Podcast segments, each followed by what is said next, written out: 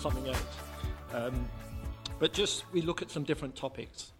And today, um, as I'm a, a new missionary and I probably need a bit of practice um, for when I start going into churches, um, I'm going to do a bit some teaching on evangelism. So today is going to be a bit different to the norm. Um, rather than have a text and then read from that and then go through that, we're going to do some evangelism kind of training. And what we're going to do is going to start with stirring us up to and why we need to why we need to evangelize.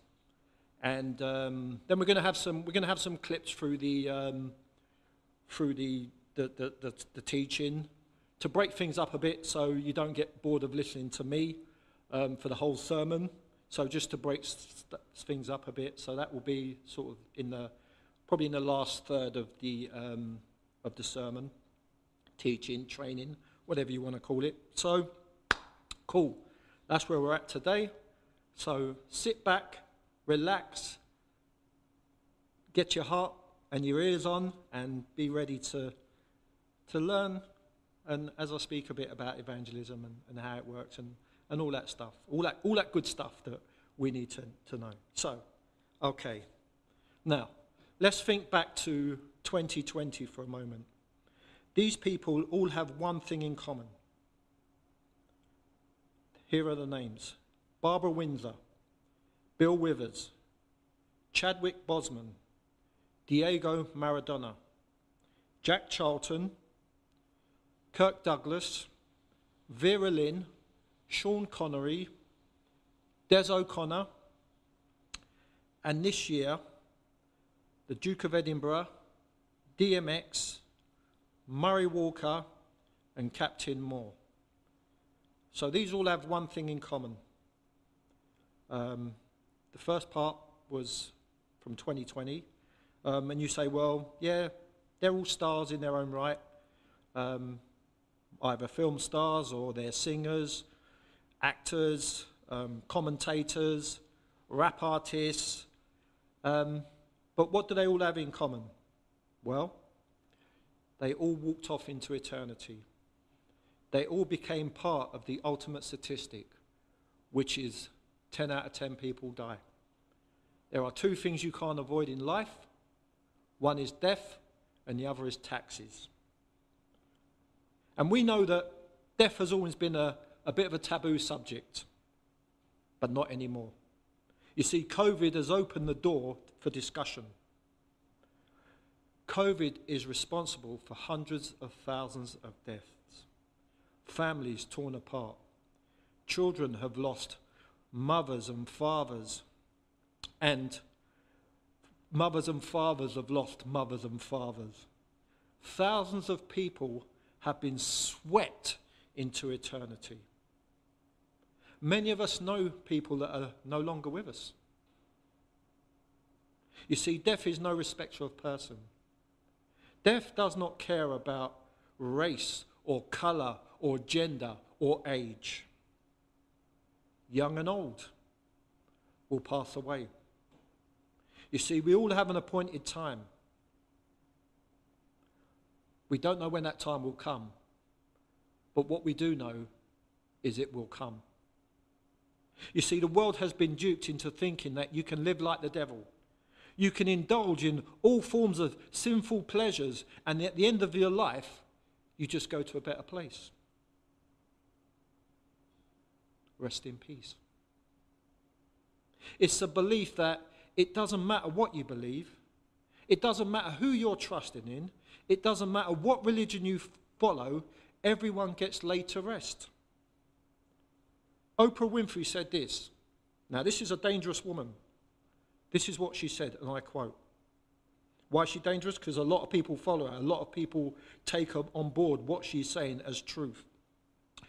Here's a quote from her There are millions of ways to be a human being, and many paths to what you call God. She said this Well, I'm a Christian who believes that there are certainly more paths to God other than Christianity. Is that what the Bible teaches? Yeah, it does. Heresy, you say. No, no. Hear me out. You can take the Buddhist path, you can take the Hindu or the Sikh path, the Mormon or Jehovah Witness path. You can take the atheistic path. You can even be a Satanist. All roads lead to God. For salvation? No. It will be for judgment and condemnation. But all roads do lead to God. The most quoted verse in the Bible, John 3:16. For God so loved the world that he gave his only begotten son, that whoever believes in him should not perish but have eternal life. This is where we usually stop reading. But let's read on. Verses 17 to 20. For God did not send his Son in the world to condemn the world, but in order that the world might be saved through him. Whoever believes in him is not condemned, but whoever does not believe in him is condemned already, because he has not believed in the name of the only Son of God. And this is the judgment. The light has come into the world, and people love darkness rather than light, because their works were evil. For everyone who does wicked things hates the light and does not come to the light, lest his deeds, lest his works should be exposed. Drop down to verse 36 of John 3. Whoever believes in the Son has eternal life. Whoever does not obey the Son shall not see life, but the wrath of God remains upon him. Here are some more verses that should awaken us to the plight of the unbeliever. Hebrews 10, verse 31. It is a fearful thing to fall into the hands of the living God. 2 Corinthians 5:11 the first part of that verse knowing therefore the terror of the Lord we persuade men Revelations chapter 20, verse 12. We're going to look at 12 and 15. And I saw the dead, great and small, stand before the throne, and the books were opened. Then another book was opened, which is the book of life. And the dead were judged by what was written in the books, according to what they had done. Verse 15. And if anyone's name was not found written in the book of life, he was thrown into the lake of fire. These verses are sobering. What came to your mind as I read them? Was it there's a great need for the gospel to go out? Sadly, probably not. Listen to this from Penn Jillette of Penn and Teller. He's an American musician, uh, magician and a professed atheist. He said this, and I quote, I don't respect this. Now, this is a, this is a, a professed atheist. Yeah? A professed atheist is saying this. He said this I, do, I don't respect people who don't proselytize. I don't respect them at all. If you believe there is a heaven and a hell, and people could be going to hell or not getting eternal life or whatever, and you think it's not really worth telling them this because you would because it would make it socially awkward. He says, How much do you have to hate somebody not to evangelize them? How much do you have to hate someone to believe everlasting life is possible and not tell them? Close quote. An atheist, professed atheist. But they need someone to share the good news of Jesus Christ with them. Romans 10 14. How then will they call on him whom they have not believed? And how will they and how are they to believe in him in whom they have never heard? And how are they to hear without someone preaching? Let's pray and continue in our message. Heavenly Father, you to take on board what it is that you would speak to us about today. In Jesus' name, amen. Now, Jesus made the topic of evangelism his last commandment to the disciples. So it must be important, right? Matthew 18, sorry, Matthew 28, 18 to 20. And Jesus came and said to them, All authority in heaven and earth has been given to me. Go therefore and make disciples of all the nations, baptizing them in the name of the Father and of the Son and of the Holy Spirit, teaching them to observe all that I have commanded you. And behold, I am with you always to the end of the age. Acts 1 8. But you will receive power when the Holy Spirit has come upon you, and you will be my witnesses in Jerusalem and in all Judea and Samaria and to the ends of the earth. Now, did Jesus say, Go therefore, all you extroverts, all you fearless ones, all of you socializers, all you evangelists? No. He said, You will be my witnesses, not evangelists. You see, not everyone is called to be, not every Christian is called to be an evangelist, but we are all called to be a witness. So, why aren't we doing that? Why aren't we doing what Jesus called us to do? Here are some of our excuses it's not my gift. I don't have the right personality. I'm too busy. I'm too shy. I want to, but I feel inadequate. Who doesn't? We're all inadequate. It's that feeling of being too weak. We need to remember that our weakness is no hindrance to God. The problem is we don't like that. We want to go in our own strength, that there will be no question raised that we cannot answer. We want to have amazing communication skills. This was Moses' excuse when God called him to go to Pharaoh in the book of Exodus. He claimed he wasn't eloquent.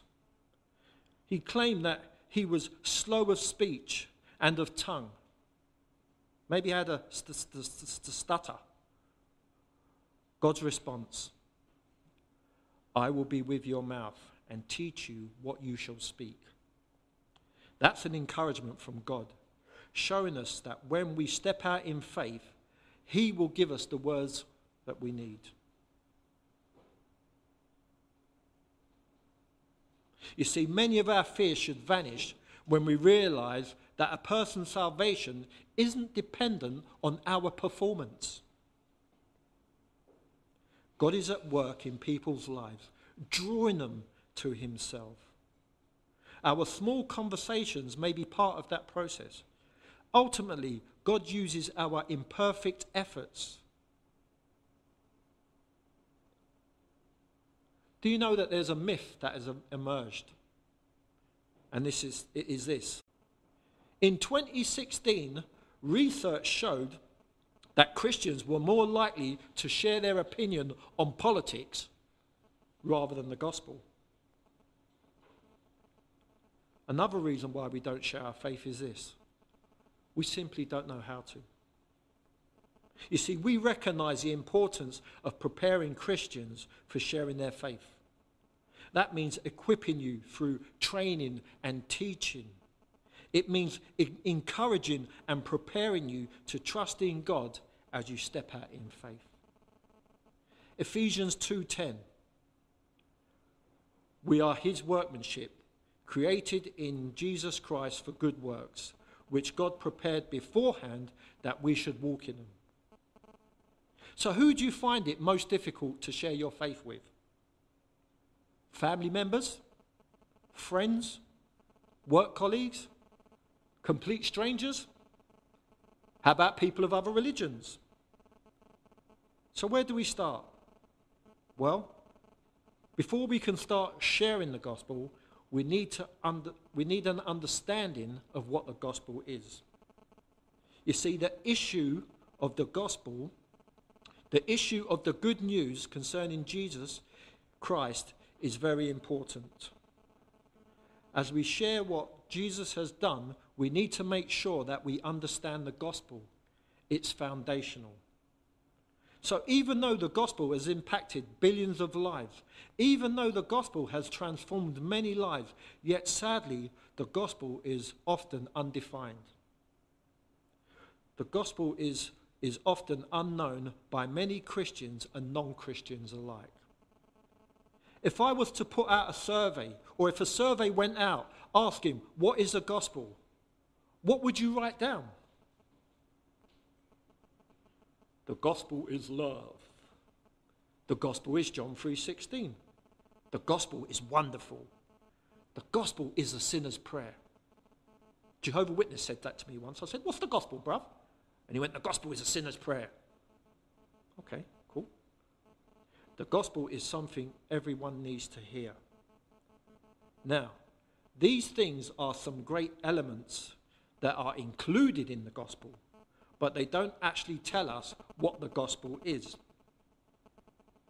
It's a question we have to ask ourselves, and it's a question we need to be able to answer. So, what is the gospel of Jesus Christ?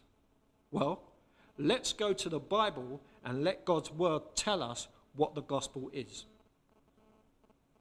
Even though the gospel is mentioned many times throughout the scriptures, there is only one place implicitly in the New Testament where the Bible says this is the gospel and then spells it out for us clearly.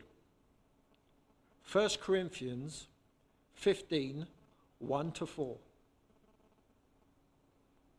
Now, I would remind you, brothers, brethren, of the gospel I preached to you, which you received, in which you stand, and by which you are being saved if you hold fast to the word I preached to you, unless you believed in vain.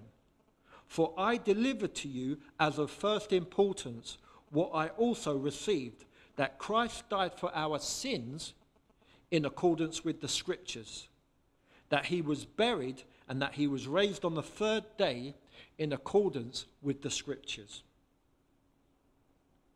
We begin with the question why did Christ die? That's the first point in the gospel. We have all, the, we have all heard the statement, Jesus saves. That's what we want people to hear. But we often forget in our message, what we often forget in our message is why Jesus saves and from what does Jesus save. Verse 3 tells us Jesus Christ died for our sins in accordance with the scriptures. We must declare the need of the Saviour. We must explain in our gospel conversations the reason why Jesus had to die. It was because we sinned against God. It was because of sin. We cannot assume for a moment that the person will naturally know that they need a Saviour. Now, we will continue to unpack the gospel as we continue through this message. Why share the gospel? Romans 1:16 For I am not ashamed of the gospel of Christ. And here's the reason. For it is the power of God unto salvation to everyone who believes, to the Jew first and also to the Greek. You see, because it's the gospel that saves. It's not our apologetics, it's not our clever little arguments, it's the gospel that saves. The gospel changes lives. A brother that most of us know was sleeping in a graveyard, weighed down with various self destructive addictions. Someone shared the gospel with him. He is now a living testimony to what God can do in someone's life. He's now reaching out to people who are living in the world that he once lived in a world of self destruction, a world without hope. And all he did was share his testimony, his life before Christ, and his life's journey in Christ right now. Another guy that, who comes to the food bank was addicted to all kinds of illicit drugs and alcohol. He'd lost all hope, having suicidal thoughts. He heard the gospel. He's now a completely different man. You see, ultimately, we all have a testimony. They may not be as powerful as the two I've shared. Your testimony, your testimony is an, an incredible story of what God has done in your life. So, guess what? Tell people. Do you know people love stories and people need to be restored? Social media, the TV has storied these people into a, a, a, an atheistic worldview. And we need to restore them. You see, God chooses to save people through the preaching of the gospel we will not re- receive rewards for the number of people that got saved through our witness. No. But our faithfulness to share the gospel. We've all been watching the Olympics. We've seen people going up to the podium to collect their, their bronze medal, their silver medals, their gold medals, crying and in tears. Years and years of training to receive something that's going to perish.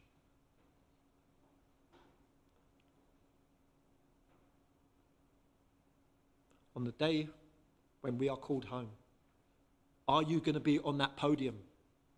Are you going to be on the podium? Or are you going to be sitting in the crowd watching? I think Ephraim once described it and it made me laugh. Or will you be one of those people that gets into heaven with flames on your coattails? Like, whew, wow, made it. Dust off the flames, smoke, just made it? Or will you be on the podium getting your rewards for your faithful service in the gospel? There are many different methods of sharing your faith. Before I share one approach to sharing the gospel, and this approach I love, I've, I've been doing it, using it for years, and it, and you know, yeah, boom. We need a method for starting a conversation with someone we don't know. Well, here's one. You can use a gospel tract. I don't know if you can see that. Looks like a £10 note, right? Well, it's meant to be a million pound note. And that's Charles Spurgeon on there, who I will quote later. And um, these are great because it looks like a £10 note on the front, and then on the back, it has a gospel presentation. People lap these up. You go into a mall like Croydon and stand on the top where all the shops are and get a whole pile of them and throw them down and watch people. I haven't tried it. I've seen it done on the Way of the Master video. People would go mad for them. And um, yeah, so I used to use these a lot. But now we have our own ecclesia design um, that we use um, because it has the church details. Anyway. Uh, I, I digress. So, what does a gospel tract do? A gospel tract acts as a hinge to open the door for conversation.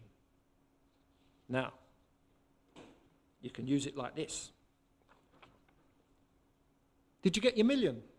Or did you get one of these? Or can I give you one of these?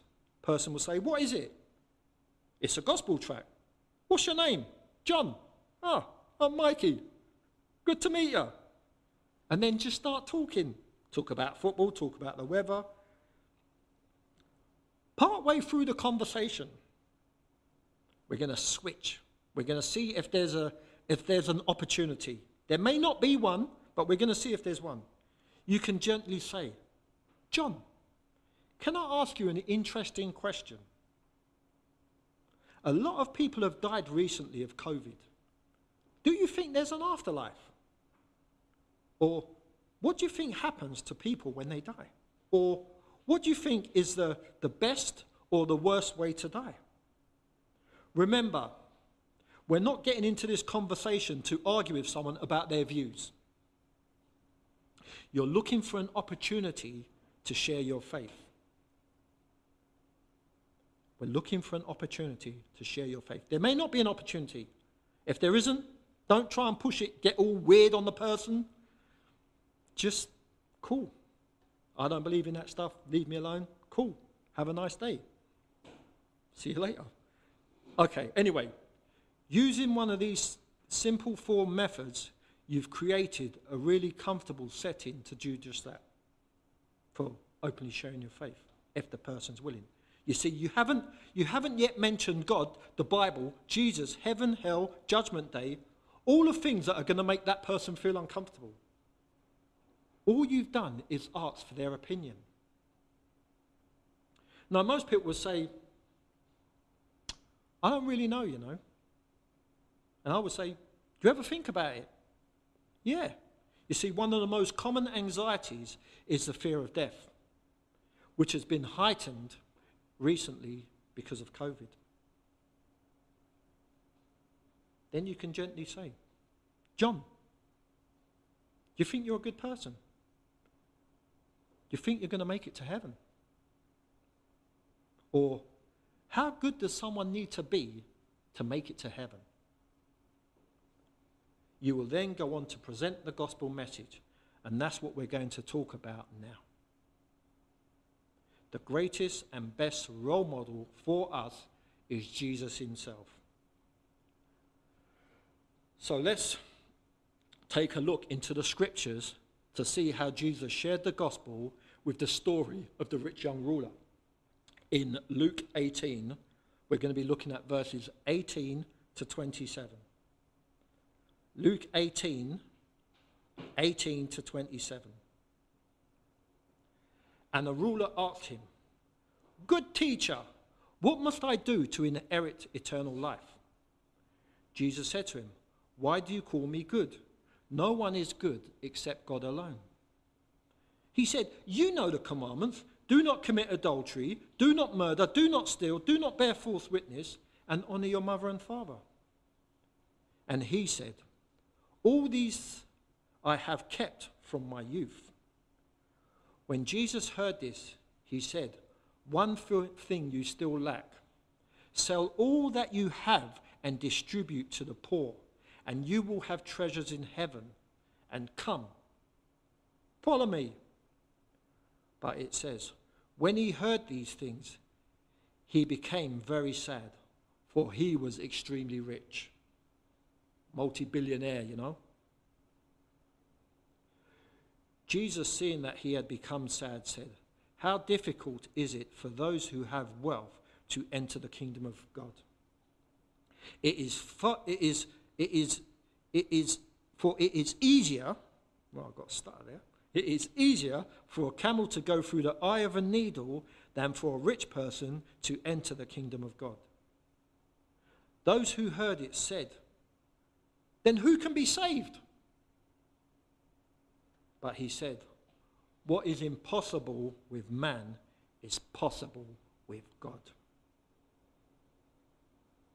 What does Jesus seek to do with this rich young ruler? Did Jesus say, Eternal life? Quickly, say this prayer before you change your mind? Notice the rich young ruler refers to him as good teacher. What was Jesus' response? Repent, fool! No, he didn't say that. He said, Why do you call me good? Now, this can be confusing because Jesus is God, God is good. So, why does Jesus say, Why do you call me good? Jesus is correcting this man's understanding of what good is. He's saying, If you're coming to me with the mindset that I am just a man, just a teacher, which you obviously do. Why do you call me good? No one is good but God alone. You see, he has a faulty understanding of what good is. In society these days, the word good has become very relative. It's banded around. Most people you speak to will claim to be a good person. And that's in line with the scriptures. Proverbs 26a. Most men will proclaim everyone his own goodness. Proverbs 16:2a. All the ways of a man are pure in his own eyes. But the Bible tells us, by God's standard, no one is good. So we're going to watch the first of our video clips. Here's a clip showing some people that we ask that very question to Are you a good person?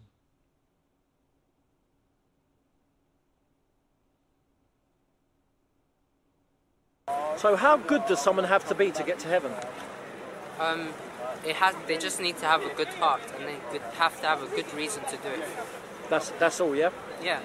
So, are you a good person? I always try to do my best, so I, I guess I consider myself good. So you told me you was a good person, my friend. Who said I'm not? You Tell told me you- who said I'm not. Okay, let, us You find them and let's tell see, me. Let's see how. then we'll come let's- back and talk. Let's see how good you are, my friend. If heaven is a real place, are you guys good enough to get there? Are you good people? I think I am. What about you, sir? Definitely. I think that you don't have to go to the church to prove you're a good person. No, you don't. If heaven is a real place, are you good enough to get there? Are you a good person? Yeah. Yeah? Spot on, yes? Spot on. Would you consider yourself to be a good person? Yes. If heaven is a real place, are you guys good enough to get there? Are you good people? We're good people. We're good people, but we've done bad things. So would you consider yourself to be a good person? Uh, yes, Reasonably, absolutely, yeah? absolutely. I live my life by a set of moral values that I hope I never break, and if I do, then it'd be a bad How many, how, many, situation. how many lies have you told in your life, mate? A lot. Would you consider yourself to be a good person? Me? Yeah. Well, look at me. I'm a beautiful person. Uh, not a good person. Yeah, you're, Good. you're beautiful, you're good looking, but are you a good person? Trust me. I'm, All the, right. I'm the done. I'm the. I know for a fact that when I look myself in the mirror every day, what looks back at me is a decent person. Decent. You are a decent person, but do you know God's standards? See, what we do, we compare ourselves to man's standards.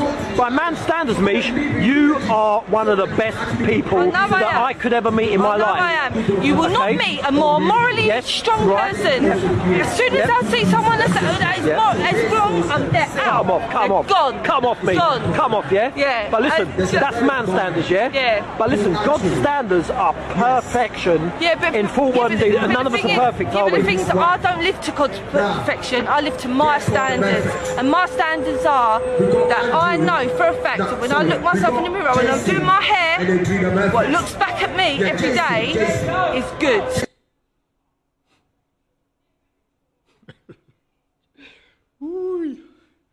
I remember them days. They bring back so many memories of Brixton, Leicester Square. Yeah, great days. Um, so yeah, good person. The evidence is there. Um, so once Jesus has corrected this man's understanding of what good is, what does he do? He introduces him to the Ten Commandments. The commandments are God's law. Jesus says to him, You know the commandment do not commit adultery, do not murder, do not steal, do not bear false witness, honor your mother and father. Why does Jesus take this man through the commandments? He didn't just offer relief for the, for the rich young ruler's heartfelt needs. Instead, he gave an answer devised to challenge his sin and his need for forgiveness. It was imperative that he perceived his sinfulness.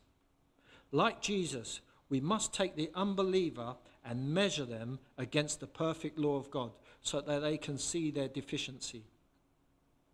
We need to arouse the conscience. We need to talk about sin. We need to talk about sin. So, what is the function of God's law? What help does it offer as we engage with people? Well, it brings conviction in the person's heart. By God's law comes a knowledge of sin. Romans 3 19 to 20. Now we know that whatever the, whatever the law says, it speaks to those who are under the law, so that every mouth may be stopped. Through the law comes a knowledge of sin. You see, it brings an awareness in that person that they have sinned against the God who gave them life. Romans 2 15. I've got on there 15, 16, but it's actually just Romans 2. Romans 2 15. They show the work of the law written on their heart, while their conscience also bears witness, and their conflicting faults accuse or, or even excuse them. So let's let the law, so sorry, the law shows us that we are all sinners in desperate need of Christ's cleansing. So let's see that played out as we put that into practice on the streets with the second video.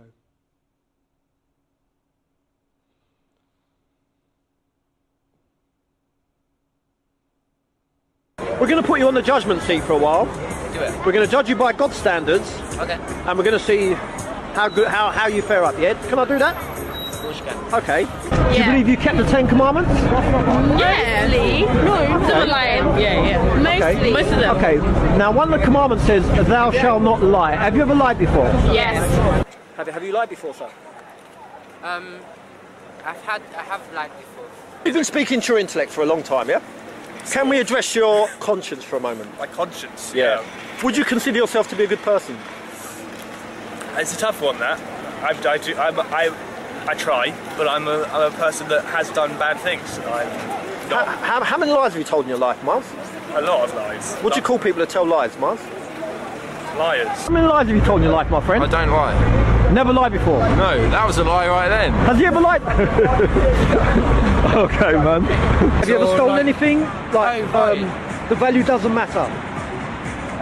I stole some sweets once from a shop. I stole a pack of Haribo. A pack of Haribo, I yeah. stole a pack of Haribo, but I don't think they missed it too much. Okay. But nothing, nothing What do, you, worse than what do you call people that steal things then? Well, uh, thieves, aren't they? Have you ever taken God's name in vain? Oh my G-O-D, G-O-D Yeah, yeah, sake? all the time, mate. Yeah, the God that you don't believe in, yeah? Yeah, yeah, yeah. Cool. Now listen to this, Miles. listen to this, Miles. Okay, here we go. Have you ever taken God's name in vain? Oh my G-O-D, G-O-D sake? I try not to. I try not to. But you've done it, yeah? Yeah, I've done it. Okay, that's uh, called blasphemy. The Bible says he will not hold them guiltless to take his name in vain. Jesus says if you look to lust after someone, you commit adultery in your heart. Have you ever looked at someone of the opposite? all the time today earlier. Okay. I, I don't Now this one's going to mess you up, yeah? Jesus says if you look to lust after someone, you commit adultery in your heart. Have you ever looked at a woman that you're not married to with sexual desire? No. You need to think about it. No. You've never looked at a woman with sexual desire. No. Have you ever looked at anyone with sexual desire? Yes. Okay. Have you ever taken anything that doesn't belong to you in the whole of your life? The value doesn't matter. Ah, from my brother, maybe. Yeah, I guess. What do you call people that take things that don't belong to them? Thieves. So listen, uh, Rochelle, by your own admission, my friend, um, I'm not judging you, I'll just ask the questions.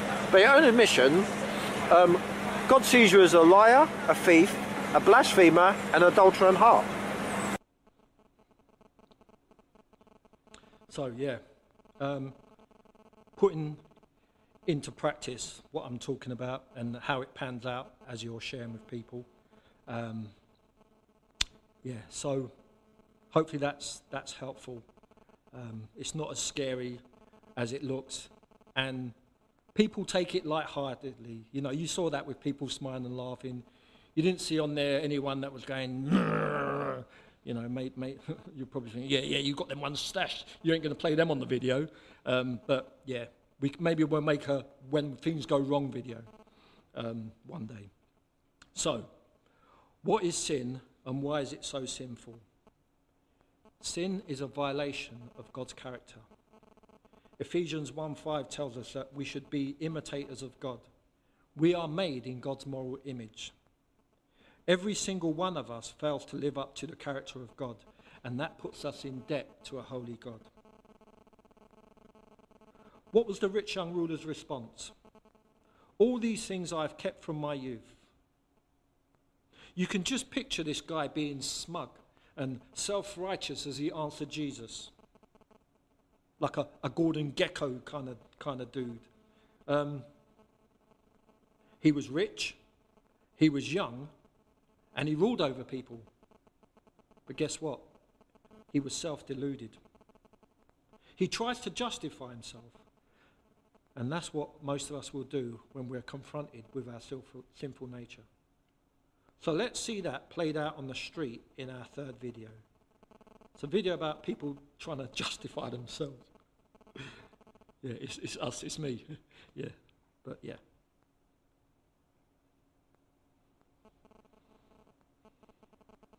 On the day of judgment, would you be innocent or guilty? I'd be innocent because I've done a lot. There, you're just picking up on the bad things. You're not asking about the good things that I do, like giving money to charity and helping people in like third world countries. You just ask for like the negative things. Okay. But I think I'd be on the good books. Regardless of your beliefs, I'd like to think you'd look at me and think, whatever you're doing, you're doing it for a good reason, and you're a good human being, and that's about as much as I've got to say. right now. I would fail to see how anybody could say anything other than the fact that I've been a nice guy and I've not done wrong. And if somebody was to say that as a result of what I have done or haven't done, if it came down to pros and cons, now I've done a hell of a lot more pros than I have done cons. And whether I have blasphemed, whether I have looked at women who I'm not married to and thought, mm, yeah, I would, I would challenge anybody to say that I have done more bad than good. And if I've done more good than bad, then if that is what happened, and if somebody was judging me, then I would challenge them to say that I have had a more. I would challenge to say that my impact on the people around me, my friends, my family, was more negative than positive. Okay. And that's all that matters as far as I'm concerned. Let me run the- Have I made people happy or have I made people sad? Yeah, so just a clip of um, what you might come up against. Um, people will try to justify themselves. Um, and that's okay. We're not going to beat them up, but we're just going to point them. Um, so Luke 15, uh, sorry, Luke 16, 15, and he said to them, this is Jesus, you are those who justify yourselves before men, but God knows your heart. For what is, what is exalted among men is an, an abomination in the sight of God. Jesus could see right through this rich young ruler.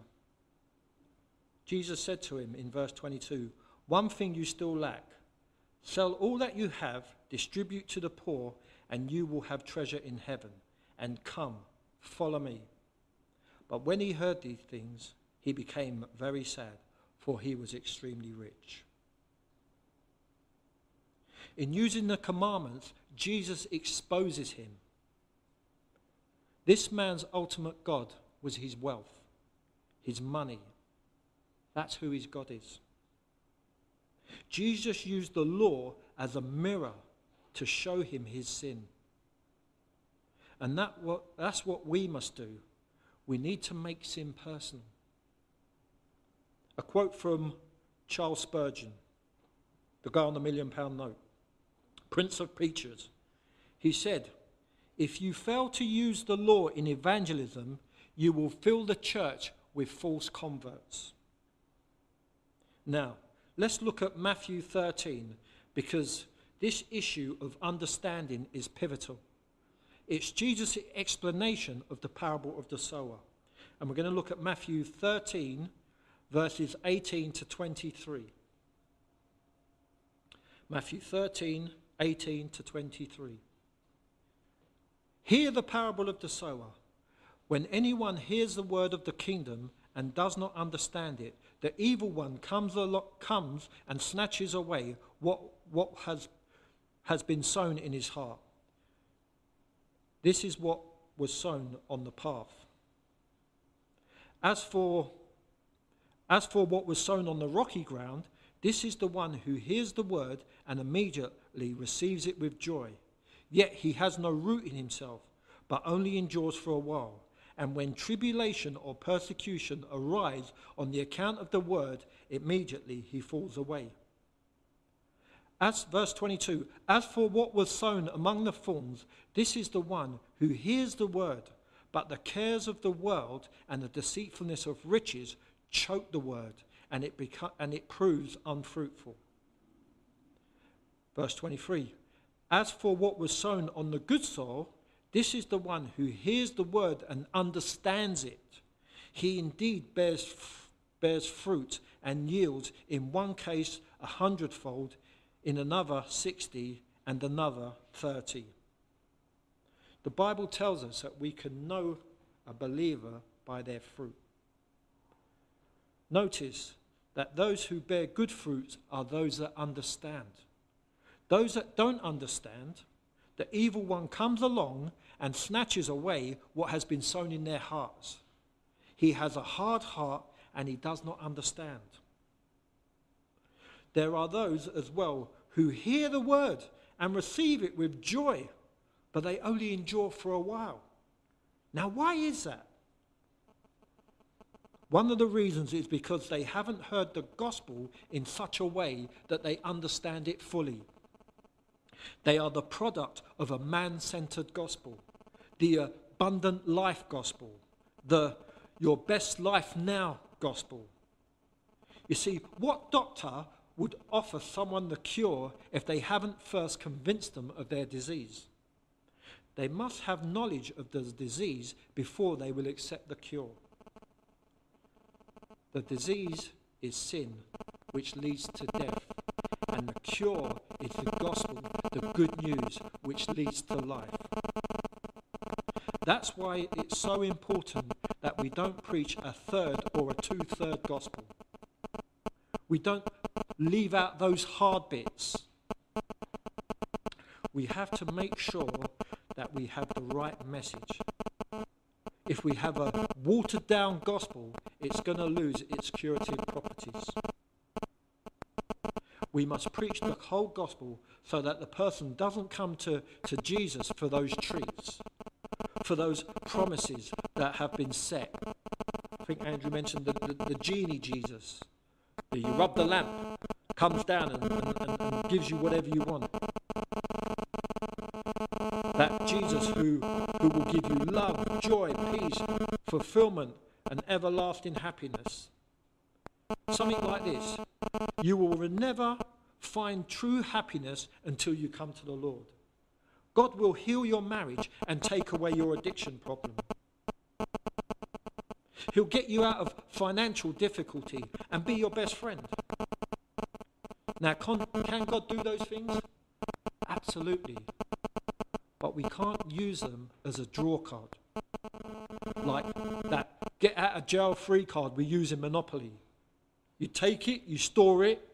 When you go around the board, you get fling in jail, you pull out the card and you use it. And it gets you out of jail. Now, what if that person is doing fine? They're healthy, they're financially okay, they're living the dream. They'll say, you know what? I'm doing fine. You might need a crutch to get through life, but I don't need God. I'm cool. Do you think that the rich man in the story of the rich man and Lazarus in Luke 16 wanted Lazarus to tell his five brothers that God loves you and has a wonderful plan for your life? See, we want them to come to the cross because they have seen their sin, and by God's loving kindness, they draw, they are drawn to repentance. We must take our time in the gospel message to bring understanding to people. We need to soberly ask the person if they see their sin in the light of who they've sinned against. Do you understand that you deserve condemnation? that you sit underneath the wrath of God. You see, people don't understand that. They say, how can a finite sin, a measly little sin like lying, demand eternity in hell? It's because of how good God is. Let me explain. Now, I'm not going to do this, it's just an analogy. Yeah, I want you to all get that, especially like my family that's listening. My sister listening in America. I don't do this, but here, if I go home from today's teaching and I take a swing at Denise and I miss, now she's going to get mad, which is expected. I'm not going to do that, remember? Right? She may call the police. Now, the police turn up ring on the doorbell, I open the door, and I take a swing at the police officer, and I miss. It's a bit more serious. I'll probably get arrested. So I end up in court. I'm sitting in the dock. I jump out and I take a swing at the judge and I miss. The stakes are higher. Might end up in jail. So I come out of jail and I go touring around Buckingham Palace and I spot the Queen walking the corgis and I run up to the Queen and I go to take a swing at the Queen. What's going to happen? I'm probably going to lose my life. And guess what? I've committed exactly the same crime. So, why is the penalty so severe? Because of how great the person is that I've sinned against. That's why a finite sin deserves eternity in hell. It's not the severity of our sin, it's how great the one is that I've sinned against. Hebrews 9:27 Big evangelism verse. That it's appointed a man once to die and after this a judgment. Corinthians 1 6, 9 to 10. Or do you not know that the unrighteous will not inherit the kingdom of God? Do not be deceived. Neither the sexually immoral, nor idolaters, nor adulterers, nor men who practice homosexuality, nor thieves, nor the greedy, nor drunkards, nor revelers, nor swindlers will inherit the kingdom of God.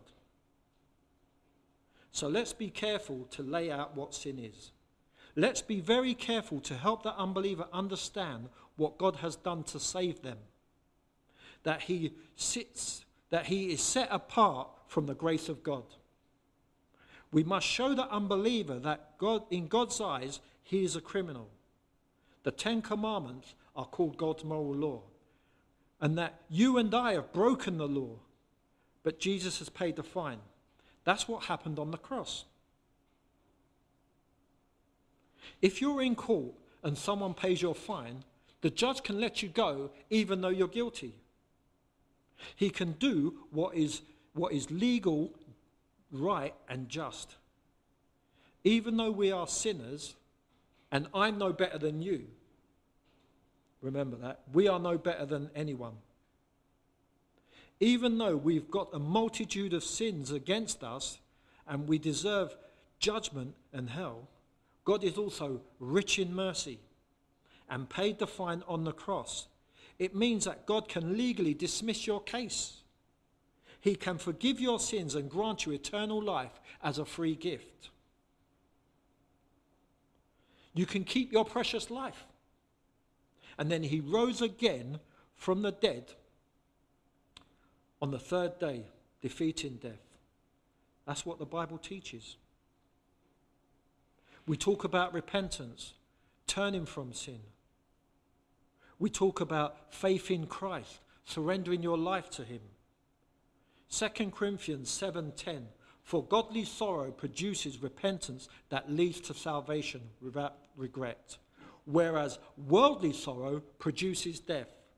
You see, worldly sorry, worldly sorrow is sorry I got caught. But godly sorrow is when you've sinned against God and you're broken inside. You go into your room, you close the door, you get down on your knees, and you pray and ask for forgiveness. And nobody has to know what that sin is that you have committed. That's godly sorrow. You see, we will trust in God when we turn from trusting in ourselves. Repentance is turning from yourself and turning to God. Trust in Christ. Repentance is to change the way you think about your sin. It comes from the Greek word metanoia. If you do that, God will remove your death sentence. He will forgive all your sins, even those secret ones, and He will grant you eternal life. 2 Corinthians 5:21 For our sake he made him to be sin who knew no sin, so that we might become the righteousness of God. Romans 10 9. That God raised him from the dead, you will be saved. You see, only God knows if you truly made this commitment because God alone is the one who makes such a commitment possible. We are now going to watch a short but complete gospel presentation. Watch Carly's face as the law brings conviction of sin. Now, this was when I first became a Christian and started going to Leicester Square. So my voice is not soberly as it should be. I recognize that. My voice is a bit kind of like, and it's not, it's not humble enough. But that's been rectified in my gospel sharing. So I was enthusiastic then, you know what I mean? So don't watch me, just watch the girls. Yeah? Okay, okay. What's your, what's your names? Jasmine. Carly. And Carly. So you're spiritual people, yeah? Yeah. Okay. Now here's a spiritual question, yeah? Bit scary, but spiritual. Yeah. When you walk out of this life, Yeah. okay, are you good enough to get to heaven? I Are you good people? I believe that. Believe how you are on earth. Yeah. Depends on what you do. Okay. If you're good, you'll go to heaven. If not, I think life's a test. I, think some Okay. people get trapped in the actual this physical bit. Yeah, I think some people are trapped on earth. Some people go to heaven. Some people go to hell. I think life is a test. Okay. If hell is a real place, would you want to know how to avoid it? I know how to not avoid it. To stay out of trouble. Okay. To be good. To Okay. So are you a good person? I would class myself, yes. Okay, you're a really good person, yeah? Yeah. How about you? You a good person? I can be a good Okay. Now God's given us a standard by which He's going to judge us by. It's called the Ten Commandments. Yeah. Do you believe you kept the Ten Commandments? I believe I broke some of them, but Okay. I also believe that He can forgive. Okay. Same. Okay. Um, That's when you go to church and give your sins. Have you ever told a lie before, madam? Yes, I have. What would that? What about you? What would that make you? A sinner. A sinner. Be more specific. bit more specific. I'd say I'm breaking the testament. Um, begins with L, rhymes with fire. All right, there you go. Have you ever taken something that doesn't belong to you in the whole of your life? The value doesn't matter. What would that make you? I think thief. Now, this is going to get you, yeah? Jesus says if you look to lust after someone that's not your husband, you commit adultery in your heart. Have you ever looked at a, a, a member of the opposite sex with sexual desires? What, my. Lusting, no? lusting. Yes. Uh, uh, any, anyone. No. No, Anyone that's not your husband. We don't have husbands. We Huh? don't have husbands. So No, okay, so unless you're married to a person, you can lust after you, like I can lust after my wife, but outside of that, I can't look to lust after anyone. Okay? Once you're married, you are committed to that person. Okay. But have you ever looked at a boy with sexual desire? Yes. Okay. Now, have you ever taken God's name in, in vain? Yes. I have. Yeah? Yes. Okay. Now listen to this, girls. You're not good people. You like me and like him and like the rest of us, yeah? By your own admissions, yeah? You're liars, thieves, blasphemers, and adulterers at heart. Now the Bible says appointed man, mankind wants to die after this judgment. When you die, you've got to stand before God in judgment. If God was to judge you by that standard on the day of judgment, would you girls be innocent or guilty? If he had to send you to one or two places, would he let you into his heaven or would he have to send you to hell if you're guilty? Now, does that concern you? That if you died today, you'd end up in hell? Okay, do you know what God did for you so you wouldn't have to go to hell? Forgives everyone. He doesn't forgive everyone. Because then uh, murderers, do you think murderers should go to heaven? No, they go to hell. How about child molesters? They go to hell. Okay, what about thieves and liars? Into account. Check this. The Bible says that all liars will have their part in the lake of fire. No thief, no murderer, no adulterer can enter the kingdom of heaven. So if you guys die today, you'd end up in hell, yeah? Do you know what God did for you so that you wouldn't have to go to hell? This is the gospel, yeah? In God's eyes, you and I were criminals. We violated God's law. Okay? 2,000 years ago, God became a man. He filled a man like a hand fills a glove. On that cross, he took the punishment for your sins, for my sins, for the sins of the world. What that means, ladies, is God can legally dismiss your case. You can walk out of God's courtroom on the day of judgment, not because of anything you can do by being good, cleaning, cleaning up your act, stop doing what you're doing, which is wrong, but because of the suffering, death, and resurrection of Jesus. But there's two things you have to do to be saved. The first thing is you have to repent, and the second thing is you have to put your faith and trust in Jesus like you would in a parachute to save you. The Bible says the minute you do that, God will forgive every sin you've ever committed. He will commute your death sentence and He will grant you eternal life in heaven. Now, if you girls die today, you've got God's word that you would end up in hell. God doesn't want that to happen to you. Do you remember what the two things you have to do to be saved are? Repent, turn from your sin, This is scary. and put your faith and trust in Jesus. Yeah? Yeah. When you girls going to do that? Now. Now. You want to do that now? Yeah. If I stop recording, do you want to pray to receive Jesus? Yes. Okay. Thank you very much. Thank you.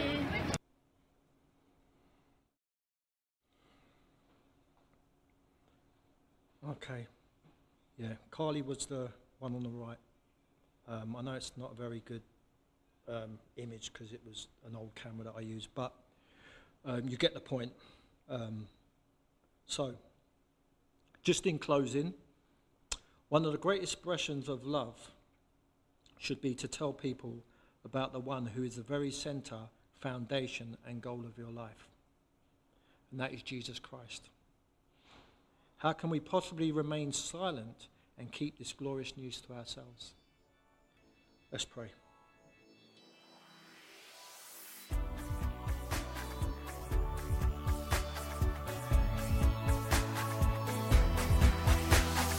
Join us next time for more of God's truth to transform your reality.